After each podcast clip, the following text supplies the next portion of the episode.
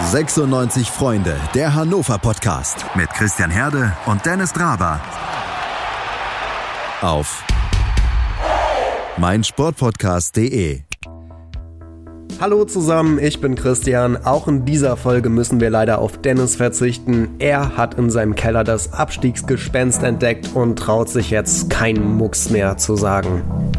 Umso mehr zu sagen hat dafür Stefan Hartung. Er ist im 96 Freunde Team und schreibt als freiberuflicher Sportjournalist unter anderem für den Sportbuzzer. Und äh, heute haben wir mit ihm gesprochen über das Regensburg-Spiel und welche Lehren wir daraus ziehen können, über das Pokalspiel gegen Karlsruhe, das wirklich wahnsinnig viele Geschichten zu erzählen hat. Das ist verrückt, wie viele Sachen man dazu sagen kann.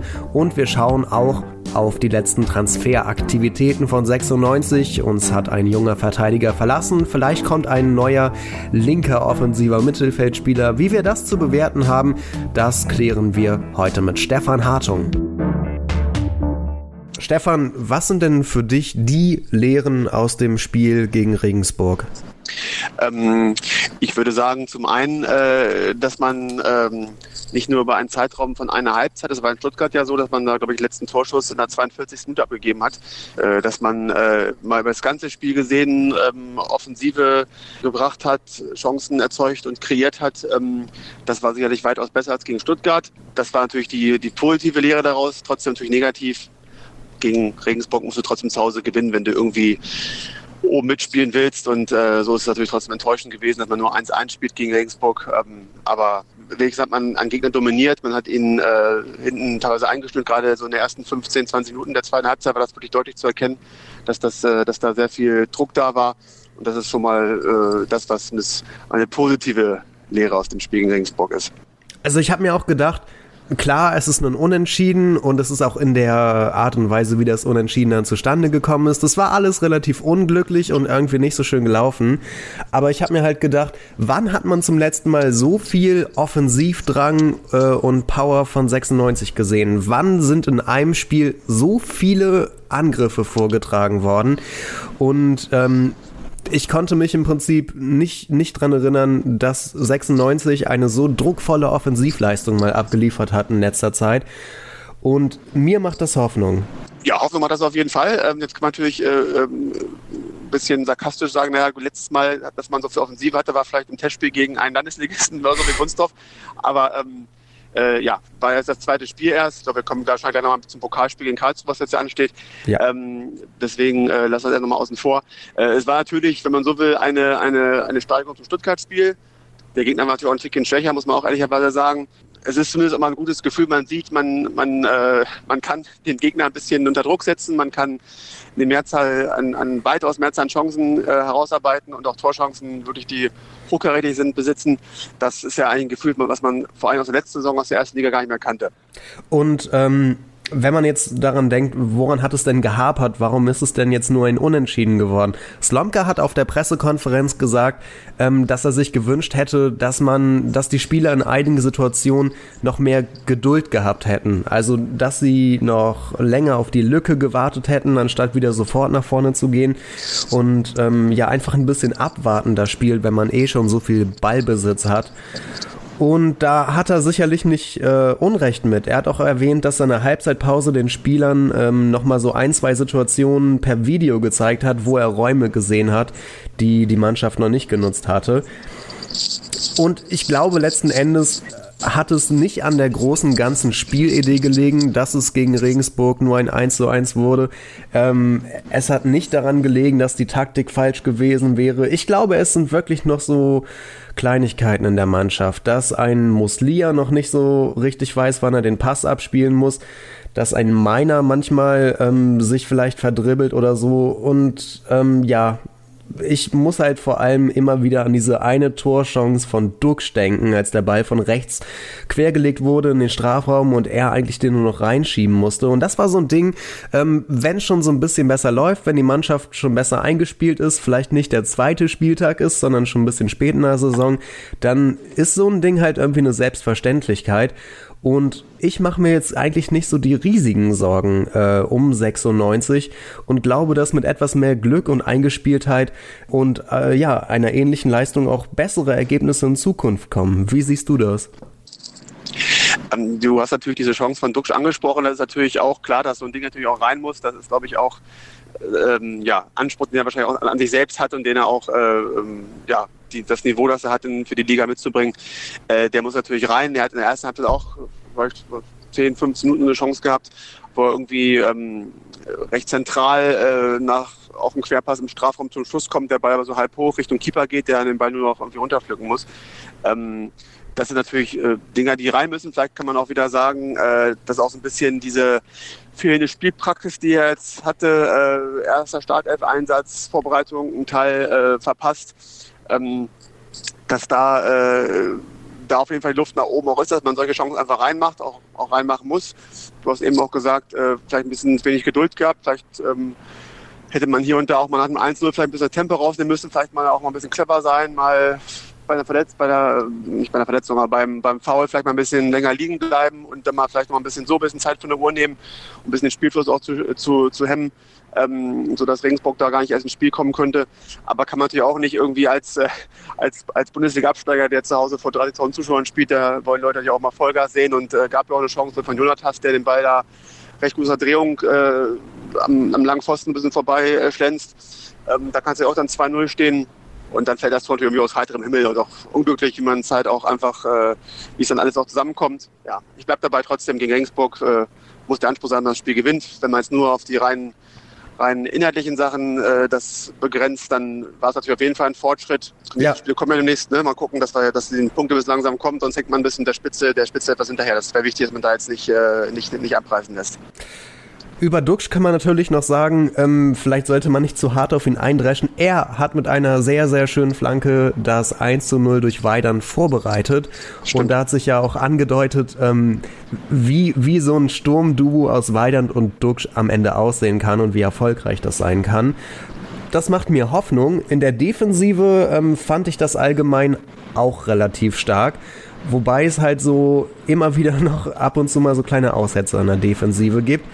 Oder äh, sagen wir auch einen Felipe, der unser permanentes kleines Sicherheitsrisiko in der, äh, diesmal war es eine Dreierkette war. Ja, ich habe bei ihm sowieso immer äh, so ein bisschen die Sorge, ähm, wenn wie der in Zweikampf geht, das ist ja immer schon, äh, schon mindestens äh, äh, eine gelbe Gefahr, die das mit sich bringt. Das ist ja immer... Ähm, äh, der geht ja mit vollem Risiko da mal rein. Äh, da gab es ja auch so eine Aktion dann, wo er dann auch, glaube ich, gelbe Karte gekriegt hat, da wo er irgendwie mit dem, mit dem Ellenbogen da jemand da wegfegt an der, an der Seitenlinie beim, beim Kopfballduell.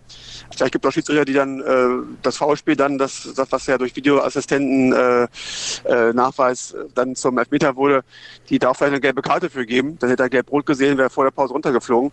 Äh, ähm, Philippe hat keine gelbe Karte gesehen, habe ich gerade nochmal nachgeschaut bei dem Foul, bei dem, bei dem äh, Luftkampf, glaube ich schon, oder? Nee, er ist ohne, ohne jegliche Verwarnung durchs Spiel gekommen. Okay, dann schneiden wir den Teil nochmal raus jetzt und dann machst du die, die Frage nochmal am besten, genau. Das ist ja blöd, wenn du Na, das, Ding, äh, das Ding bei Felipe ist ja immer irgendwie, ähm, er spielt ein wenig so, als würde es keinen Videoassistenten geben. Ich glaube, er kann, er kann so diese kleinen schmutzigen Aktionen ähm, oder halt auch, dass er in dieser, wo, wo er den Elfmeter verschuldet hat, wo er dem Gegenspieler auf den Fuß getreten ist so, das sind halt so kleine Dinger. Ohne Videoassistent würde die niemals irgendwer entdecken oder so. Und der würde mit ganz viel durchkommen. Und äh, ja, jetzt gibt es halt äh, Videoreferee und es geht nicht mehr so richtig äh, gut durch. Genau, da muss er sich wahrscheinlich ein bisschen umstellen. Er ist ja durchaus so ein beinharter Verteidiger, der knallhart in Zweikämpfe geht. Äh, das kann natürlich auch gut sein, äh, wenn man den äh, Stürmer des, der gegnerischen Mannschaft dann vielleicht ein bisschen äh, in Angst versetzt, dass der vielleicht irgendwie Sorge hat, dass da jemand hinter ihm ist, der ihn gleich um, umholzt. Ähm, aber ja, er muss natürlich seine Spielweise etwas umstellen, das ist da richtig, da gebe ich dir recht. Ähm, weil so wie er in die Zweikämpfe rangeht, ist er immer schon immer schon einer gelben Gefahr ausgesetzt und äh, ob er dann äh, beim wenn er, wenn er weiter seine Spielweise durchzieht, ist er natürlich auch immer wieder äh, im Spielverlauf auch mal noch, noch einer höheren Bestrafung, äh eine höhere Bestrafung die Gefahr. Wobei Felipe ja auch ein, eigentlich immer ein super Verteidiger ist. Und wir hatten diesmal mit Dreierkette ähm, gespielt, mit Franka, Anton und Felipe. Und allgemein gesehen haben die ja auch kompakt gestanden. Es sind halt, wie gesagt, es sind halt noch Kleinigkeiten. Ab und zu geht mal irgendetwas schief. Und so war das ja auch beim 1 zu 1 beim äh, Gegentor durch Andreas Albers. Viele haben gesagt, oh, Zieler wieder, der patzt wieder. Hast du das Gegentor als ein Patzer von Zieler wahrgenommen oder hat er das gar nicht anders lösen können aus deiner Sicht? Im Stadion auf jeden Fall als Patzer. Da habe ich mir schon überlegt, Mensch, jetzt kassieren sie in der Saison schon äh, zwei von drei Gegentoren durch einen Tor Torhüterfehler, weil das in Stuttgart ja auch sein Fehler war, ähm, ohne Frage der Freistoß. Ähm, ich habe dann später, als man die Bilder im Fernsehen gesehen hat ähm, und auch dann die Interviews gehört hat, ähm, äh, auch was Somka gesagt hat oder auch Schlaudorf gesagt hat, die auch sagten, ähm, ihm sei die Sicht verdeckt gewesen, er konnte den Ball so spät sehen, dass er irgendwie nur die, die, die Hand rausfahren konnte, dadurch der Abpraller zustande kam und deswegen dann der Regensburger abstauben konnte. In der Schussbahn stand der Stürmer der Regensburger noch und da musste er halt gucken, kommt da noch ein Fuß zwischen oder nicht und hatte quasi nur noch die ja, allerletzte Sekunde lang Zeit, um zu reagieren. Das hat er gemacht und den Ball halt gehalten, aber der ist dann halt abgeprallt von seiner Hand und äh, dem Albers vor die Füße gefallen. Ich glaube, äh, also ich hätte mir eher gewünscht, dass da noch ein Abwehrspieler bei Albers äh, gewesen wäre. Also der stand halt relativ frei im 16er und hätte auch gedeckt werden können. Und dann hätte halt äh, auch ein Verteidiger von 96 den Abpraller von Zieler vielleicht wegschlagen können.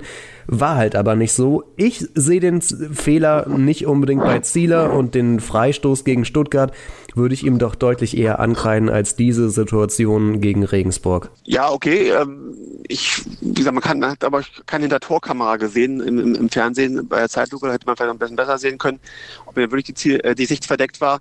Ähm, mhm. Ich habe, als das Tor fiel, habe ich direkt auf Zieler geguckt äh, und habe dann ihn ein bisschen gestikulieren Richtung Schiedsrichter gesehen. Ähm, das sah so aus, als wenn er irgendwie ähm, reklamieren wollte, dass ihm derjenige, der in der Schussbahn stand, möglicherweise so nah bei ihm stand, dass er hätte abseits sein können. Aber ähm, da ist ja auch nicht mehr weiter irgendwie nachgeprüft worden. Ähm, von daher war es dann scheinbar doch kein Abseits, dass derjenige dann wirklich äh, regulär vor ihm stand, in die Sicht genommen hat.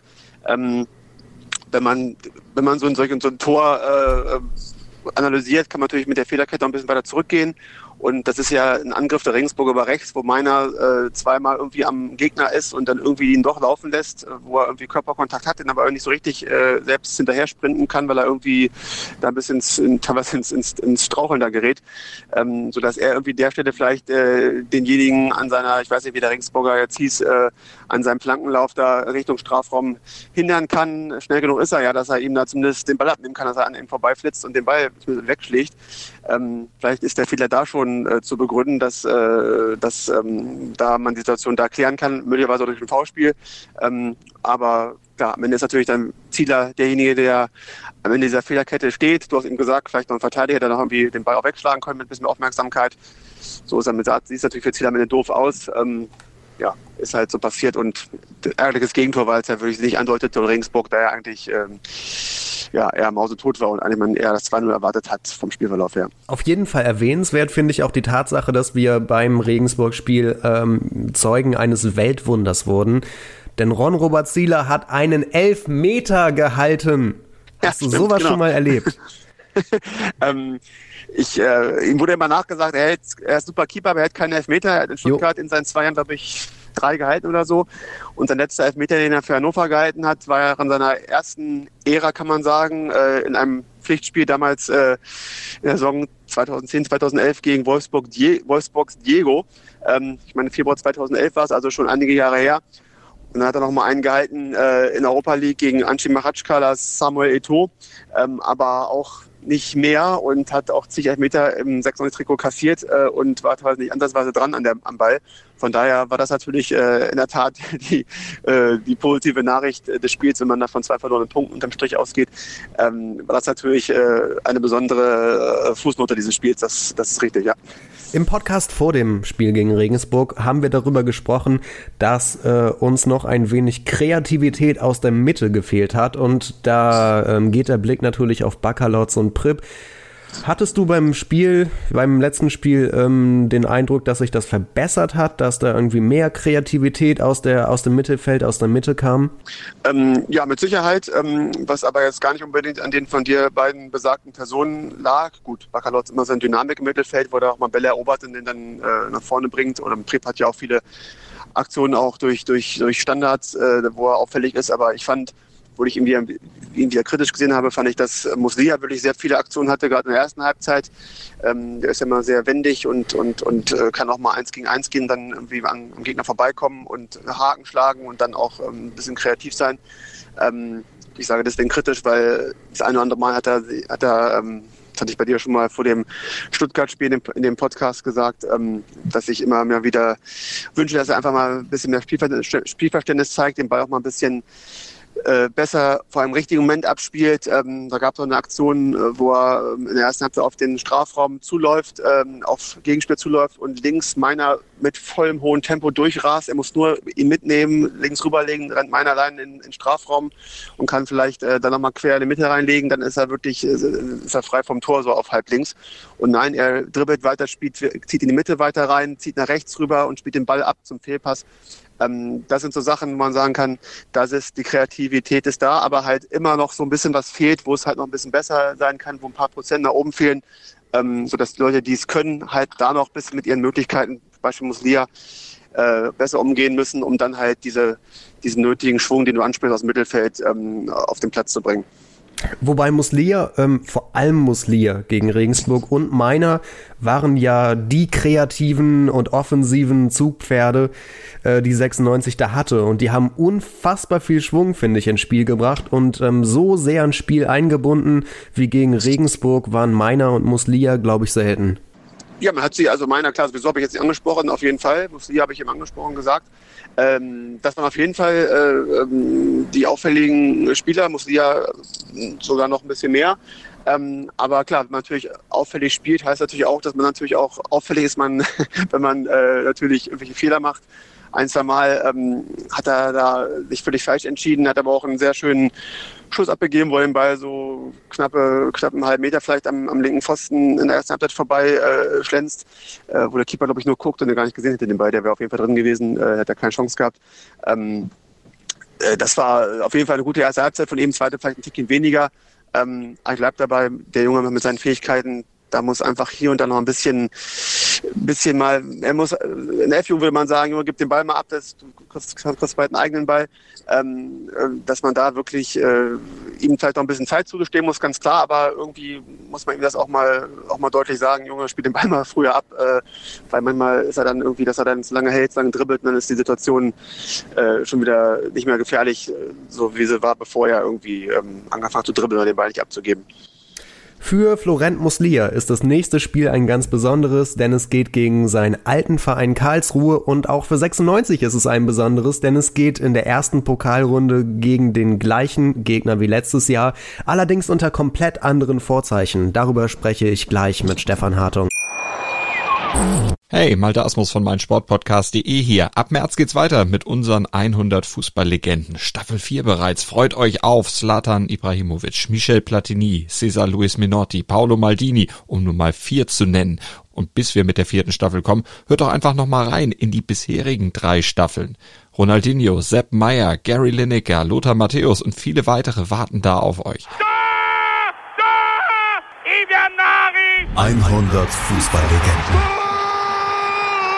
Jetzt. Überall, wo es Podcasts gibt. Hören, was andere denken. Auf meinsportpodcast.de. Die komplette Welt des Sports. Wann und wo du willst. 90 Minuten. Zwei Teams. Pure Emotion. Es geht wieder los. Die Fußball-Bundesliga auf meinsportpodcast.de.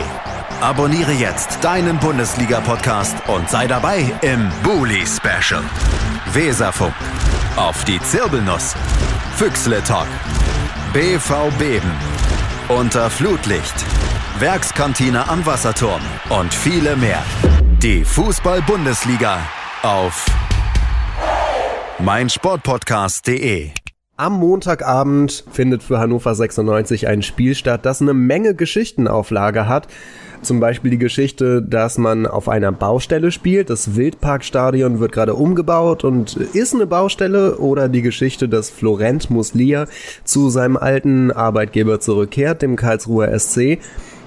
Oder man könnte die Geschichte erzählen von zwei Vereinen, die vor einem Jahr schon mal im Pokal aufeinander getroffen sind und sich in äh, sehr unterschiedliche Richtungen weiterentwickelt haben. Der Karlsruher SC ist kein Drittligist mehr, er spielt in der zweiten Liga und hat zwei Siege zum Start ähm, ja, meistern können und steht momentan auf Platz 1 der zweiten Bundesliga. Hannover 96 ist in der Zwischenzeit abgestiegen und äh, hatte einen, naja, mittelmäßigen Saisonstart, was äh, vor allem die Tabellenposition angeht.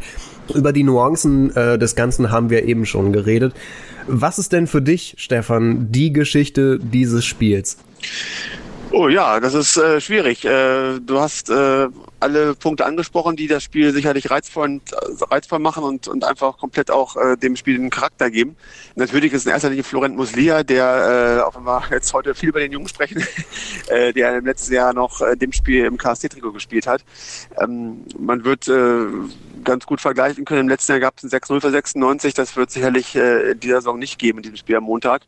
Ähm, vielleicht gibt es ja noch, noch einen vierten Punkt einer möglichen Geschichte, ob 96 äh, es in diesem Jahr mal schafft, was ja die 96-Fans hoffen, äh, im Pokal mal ein Ticken weiterzukommen, als nur in der ersten oder zweiten Runde spätestens rauszufliegen, dass, äh, dass man mal etwas weiterkommt. Das kennen ja nur noch die äl älteren Semester von 96 äh, unter den Fans. Ähm, ist natürlich eine undankbare Aufgabe. Man spielt äh, auswärts beim äh, bei einem Club, der in der gleichen Klasse spielt. Sonst hat man ja doch immer einen Amateurclub äh, erstmal in der ersten Runde, die manchmal auch undankbar sein können, aber doch eher machbar sind als ein doch recht euphorisiert äh, gestarteter ähm, äh, Zweitliga-Aufsteiger, der, wie du selbst schon sagst, zwei Spiele gewonnen hat und nicht gerade irgendwie äh, ängstlich in das Spiel gehen wird.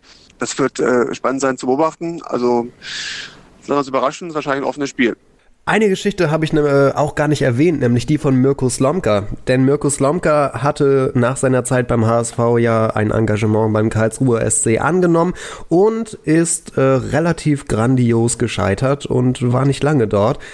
Und man könnte auch die Geschichte erzählen von Mirko Slomka, der ähm, ja nach Karlsruhe zurückkehrt und sich beweisen will und zeigen will, dass er es als Trainer auf jeden Fall noch drauf hat ich glaube, wenn man jetzt gerade auf das Regensburg-Spiel zurückblickt, dann kann man durchaus in Sorge sein. Denn ähnlich wie Regensburg ist der KSC eine Mannschaft, die nicht viel Ballbesitz braucht. Auch gegen Dresden jetzt ähm, hatte Dresden deutlich mehr Ballbesitz als die Karlsruhe und hat am Ende trotzdem gegen den KSC verloren. Und jetzt trifft man halt schon wieder auf so eine Mannschaft, die mit langen Bällen operieren kann, die konterstark ist, die nicht viel Ballbesitz braucht. Ähm, muss man sich Sorgen machen? ähm, da kann man jetzt ja wieder die alte, alte Phrase, für die ich gern irgendwie drei Euro ins, ins Schweinchen schmeißen werde, äh, zitieren dass der Pokal ja seine eigenen Gesetze hat. Von daher ist es, äh, ist es jetzt natürlich ein K.O.-Spiel. Da äh, geht es natürlich darum, äh, gar nicht zu sagen, wir spielen mal so, dass wir vielleicht einen Punkt holen oder so, sondern geht es darum, einfach weiterzukommen. Vielleicht ist so ein Spiel auch dann eigentlich äh, auch mal so zu bewerten, dass es eine ganz andere Dynamik mit sich bringt und äh, man eben diese Sachen, die man aus der Liga kennt, wie Ballbesitz und äh, wo man vielleicht ein bisschen anders taktisch auftritt oder ein bisschen, bisschen anders abwartender oder wie auch immer ähm, äh, sich auf dem Platz äh, präsentiert dass das vielleicht alles auch dann gar nicht mehr interessant ist, sondern dass es einfach nur darum geht, äh, in einem Spiel ist eh immer alles möglich in beide Richtungen. Dadurch, dass die Karlsruher so gut gestartet sind, da muss man sich vielleicht ein bisschen Sorgen machen. Das ist einfach jetzt keine, kein Spiel mehr als Underdog gegen Favoriten, wie es sonst äh, im Pokal immer ist in der ersten Runde man eigentlich gegen, gegen einen, einen reinen Amateurclub spielt. Von daher kann das ja für 96 jetzt auch durchaus ein Vorteil sein, dass man, dass die Karlsruher vielleicht äh, sich dann äh, zu sehr von ihrem guten Songstart äh, blenden lassen und äh, vielleicht dann auch vielleicht auf eine Messer laufen und Hannover da einigermaßen clever äh, mit umgeht, mit, solcher, mit, so, mit so einem Vorteil. Mal schauen. Also ich denke, es wird auf jeden Fall ein offenes Spiel und das kann man gar nicht sagen, wo die Reise hingehen wird. Die große Waffe vom Karlsruher SC ist sicherlich der Stürmer Philipp Hofmann, denn der hat bereits dreimal in dieser neuen Spielzeit getroffen. Wer ist denn die große Waffe von Hannover 96 in diesem Spiel? Ja, bislang hat ja noch kein Spieler jetzt so herausgestochen, wie es jetzt beim KST so ist, äh, dass einer schon drei Tore in zwei Spielen gemacht hat. Da hat ähm, 96 äh, gut von zwei Toren in der Saison, eins war ein Eigentor. Das kann man sagen. Hendrik Weidand hat äh, anderthalb Tore gemacht. Einmal hat den Stuttgarter so irritiert, dass er ein Eigentor gemacht hat. Das hat er noch einen Assist dafür bekommen, gewissermaßen, und, äh, und ein Tor da selbst gemacht. Vielleicht äh, geht es noch über das Kollektiv. Meist ist ja so, dass sich das erst so im Laufe einer Saison rauskristallisiert, wer so die, die Topspieler sind, die äh, den Unterschied ausmachen. bislang haben wir einige Spieler gehabt, die schon gute Leistungen gezeigt haben. Ein paar Spieler, man sagt, da muss noch ein bisschen mehr kommen. Lass uns überraschen. Also da gibt es noch keinen, wo man sagt, äh, genau der ist es, der äh, Hannover in die nächste Runde schießen wird. Wobei Hendrik Weidand ja auch noch eine weitere Geschichte ist, die dieses Spiel erzählt, denn gegen den KSC im Pokal hatte ja ähm, quasi Hendrik Weidands Profikarriere begonnen. Ich weiß nicht, ob er heute da wäre, wo er ist, wenn er gegen Karlsruhe nicht äh, zweifach war es, glaube ich, getroffen hätte in der ersten Pokalrunde im vergangenen Jahr und sich damit so aufgedrängt hätte für die erste Mannschaft von 96 ja, ich glaube, das war sogar auch äh, so, dass er eingewechselt wurde und ja. dann relativ schnell dann auch getroffen hatte. Vielleicht ist das ja was, wo er sich gerne dran zurückerinnert und äh, wenn er dort dann äh, auf dem Platz steht, auch wenn der Stadion, wie du schon angesprochen hast, natürlich ein bisschen anders aussieht durch den Umbau, möglicherweise ähm, da auch ähm, durch dieses gute Gefühl, äh, dass es seine Leistung übertragen kann, dann diese gute Erinnerung äh, anknüpfen kann. Und ähm, wäre ihm zu wünschen und auch für die Mannschaft als auch für die Fans von 96, dass er da ähm, entsprechend äh, dann mindestens ein Tor vielleicht macht und dann auch, oder wie auch immer es ausgehen mag, äh, seine, seinen Anteil dazu beitragen kann, dass man die nächste Runde erreicht. Aber Wahnsinn, wie viele Geschichten dieses eine Pokalspiel erzählt.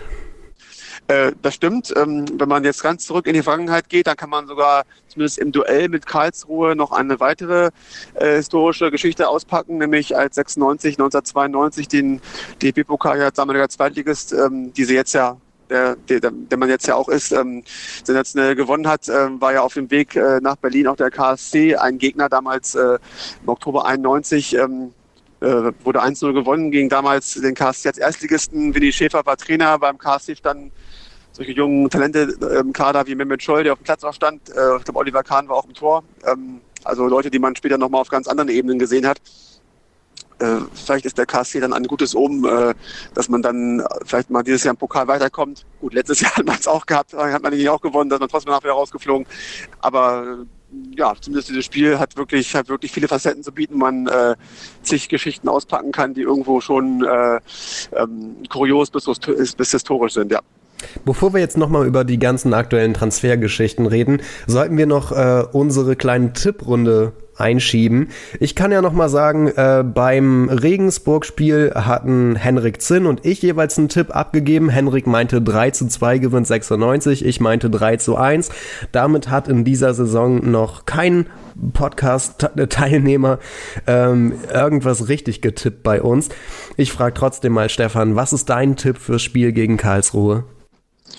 Also ähm, ich hatte ja beim Stuttgart-Spiel schon oder vor dem Stuttgart-Spiel schon gesagt, dass ich ein ganz schlechter Tipper bin, aber ich kann es gerne mal wieder probieren. Ähm, mein Gefühl sagt mir irgendwie, dass das Spiel nicht äh, in 90 Minuten entschieden ist, sondern dass es ähm, definitiv ähm, länger dauert, die Verlängerung geht, vielleicht sogar ins Elfmeterschießen. Ich sag mal 96 gewinnt es 2 zu 1 nach Verlängerung. So, und weil es jetzt langweilig wäre, wenn ich das gleiche tippen würde, weil vom Gefühl her würde ich auch sowas sagen, sag ich, äh, wir gewinnen 4 zu 0. Alle Tore schießt Heinrich Weidern. Bam. Sehr gut. Das ist mein Tipp. gut, äh, dann gibt es noch zum Abschluss ein paar Transfergeschichten zu besprechen. Ähm, Chris Gloucester, unser äh, ehemals hoffnungsvoller Nachwuchsverteidiger, schließt sich der PSW Eindhoven an für äh, so ein paar hunderttausend Euro angeblich. Da kann man doch eigentlich nur sagen, hoffentlich wird 96 irgendwie am Weiterverkauf noch beteiligt, weil das kommt mir alles relativ lächerlich vor, dass man so ein großes Talent äh, auf der Linksverteidigerposition, wo ja traditionell im Fußball die Außenverteidigerposition, da gibt es meistens nicht so viele Klasse-Spieler und wenn man jetzt so ein großes Talent hat und das abgibt, das finde ich irgendwie relativ doof.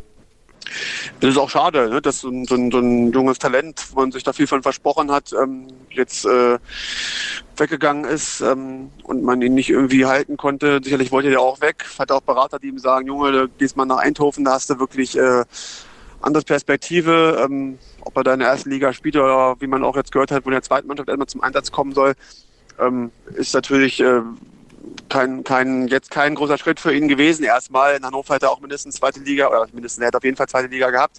Slomka wollte ihn ja angeblich auch erstmal in U23 einmal wieder parken. Vielleicht äh, gibt es da Berater, die dem Jungen so aufflüstern, nee, nee, komm, jetzt gehen wir mal doch weg und gehen jetzt mal nach Eindhoven.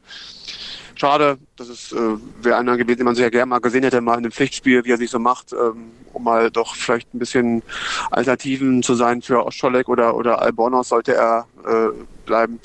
Ähm, ja, eigentlich schade angeblich trotzdem kommen könnte, laut Bild, äh, aber Jannis Horn aus Köln Horn äh, war erst aus Wolfsburg zu Köln gewechselt für, ähm, ich kann es herausfinden, wie viel, aber das war, glaube ich, gar nicht so wenig Geld, was die da ausgegeben hatten für ihn. Hat sich in Köln aber gar nicht durchsetzen können und zuletzt auch überhaupt keine Rolle mehr gespielt. Und äh, Jannis Horn ähm, könnte jetzt zu 96 kommen.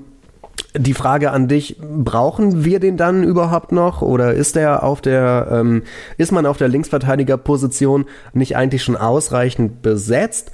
Und ähm, ja, kann er sein Talent noch mehr ausschöpfen. Also er ist, ich habe jetzt rausgesucht, für sieben Millionen nach Köln gewechselt, galt als relativ großes Talent, hat das in Köln aber gar nicht zeigen können. Ähm, Stefan, ist das Talent noch da oder, oder könnte das die nächste Fehlinvestition von 96 werden? Ich kenne jetzt nicht die Modalitäten, ob man sagt, man leitet ihn erstmal aus oder man kriegt ihn, wenn man ihn direkt verpflichten will, für weniger Geld. Ähm, die werden sicherlich nicht irgendwie einen Preis äh, zahlen, der in diese Richtung geht, wie er früher äh, von äh, Wolfsburg nach Köln gegangen ist, zumal er auch nicht an seinen Marktwert nicht gesteigert hat, wenn er jetzt auch nicht groß gespielt hat und in Köln, glaube ich, auch in der zweiten Mannschaft zum Einsatz kam, dahin abgeschoben worden ist ähm, wird man wird man sehen. Äh, ich habe den Werdegang des Jungen jetzt nicht weiter verfolgt, weiß nicht, äh, ob er wie er so äh, drauf ist, was wie viel Spielpraxis er in letzter Zeit hatte.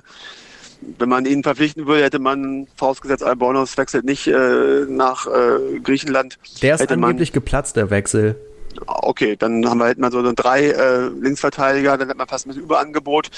Zumal wenn es auch mal taktische Möglichkeiten gibt, wie jetzt gegen Regensburg, wo, wo Slomka mit einer Dreierkette spielt und dann eigentlich diese drei Leute aus drei Innenverteidigern bestehen, äh, dann braucht man eigentlich äh, dann natürlich für solche Systeme auch keinen Linksverteidiger, den man dann wiederum eigentlich eher ins Mittelfeld vielleicht vorschiebt. Dann hätte man vielleicht wirklich äh, mit drei Leuten Überangebot, ähm, aber die werden schon wissen, was sie tun. Ähm, wenn das wirklich so ist, dass der, dass man ihn für, für wenig Geld kriegen kann, möglicherweise Laie mit Kaufoption, was ja immer clever ist, man sowas hinkriegt, dann könnte man drüber nachdenken. Dazu ein junger deutscher Spieler ist ja auch nicht so was, was, was so ganz schlecht ist eigentlich. Ja, über Jannis Horn heißt es ja im Prinzip, er kann zwei Dinge, schnell laufen und flanken und der Rest ist eher, ja, durchschnittlich. Ähm, etwas mehr kann möglicherweise ein junger Mann aus Norwegen namens Emil Hansson.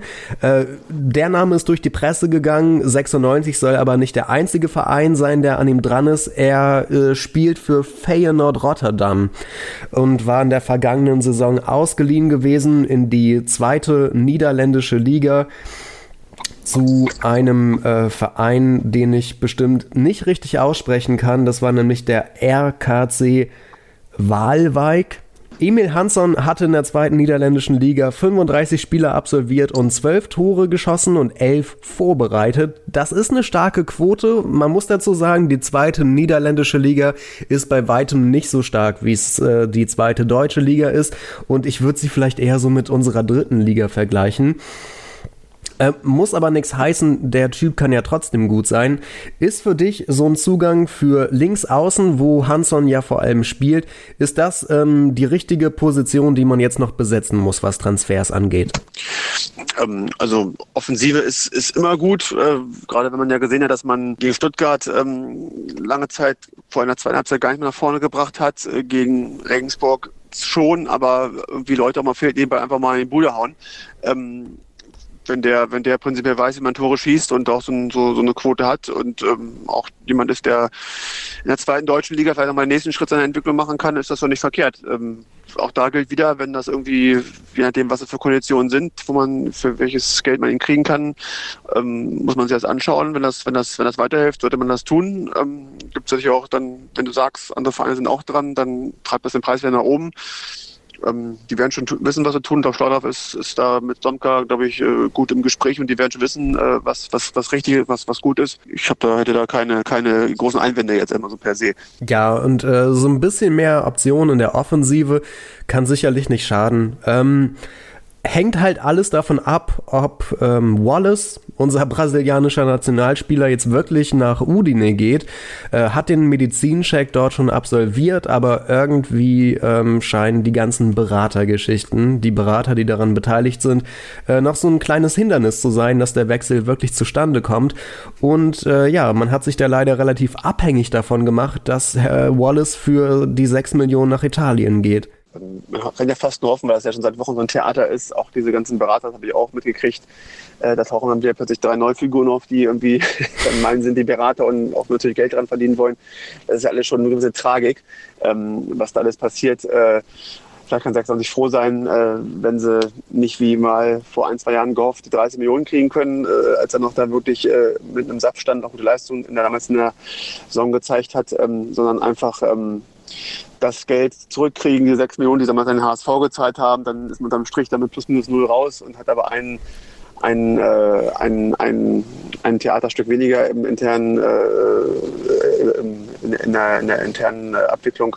Von daher wenn sie ihn verkaufen können, dann sollen sie es tun. Ich glaube, dann hätte man vielleicht dann noch den neuen Spielraum mit dem Geld dann für weitere Transfers, wo man, glaube ich, weiß, das sind Leute, die man verpflichtet, die noch, die auch äh, helfen und nicht irgendwann immer irgendwie nicht weiß, wollen, will der, will der nicht oder so. Das ist ja heißt es wäre besser, einen Schlussstrich, denke ich, zieht. Der nächste Akt im Hannover 96 Theaterstück findet jetzt in Karlsruhe statt. Äh, wir blicken gespannt auf das Spiel. Stefan, danke, dass du heute mit dabei warst und mit mir darüber gesprochen hast. Sehr gerne, viel Spaß gemacht. Bis zum nächsten Wie baut man eine harmonische Beziehung zu seinem Hund auf? Puh, gar nicht so leicht. Und deshalb frage ich nach, wie es anderen Hundeeltern gelingt, beziehungsweise wie die daran arbeiten. Bei Iswas Dog reden wir dann drüber. Alle 14 Tage neu mit mir, Malte Asmus und unserer Expertin für eine harmonische Mensch-Hund-Beziehung, Melanie Lippisch. Iswas Dog mit Malte Asmus. Überall, wo es Podcasts gibt.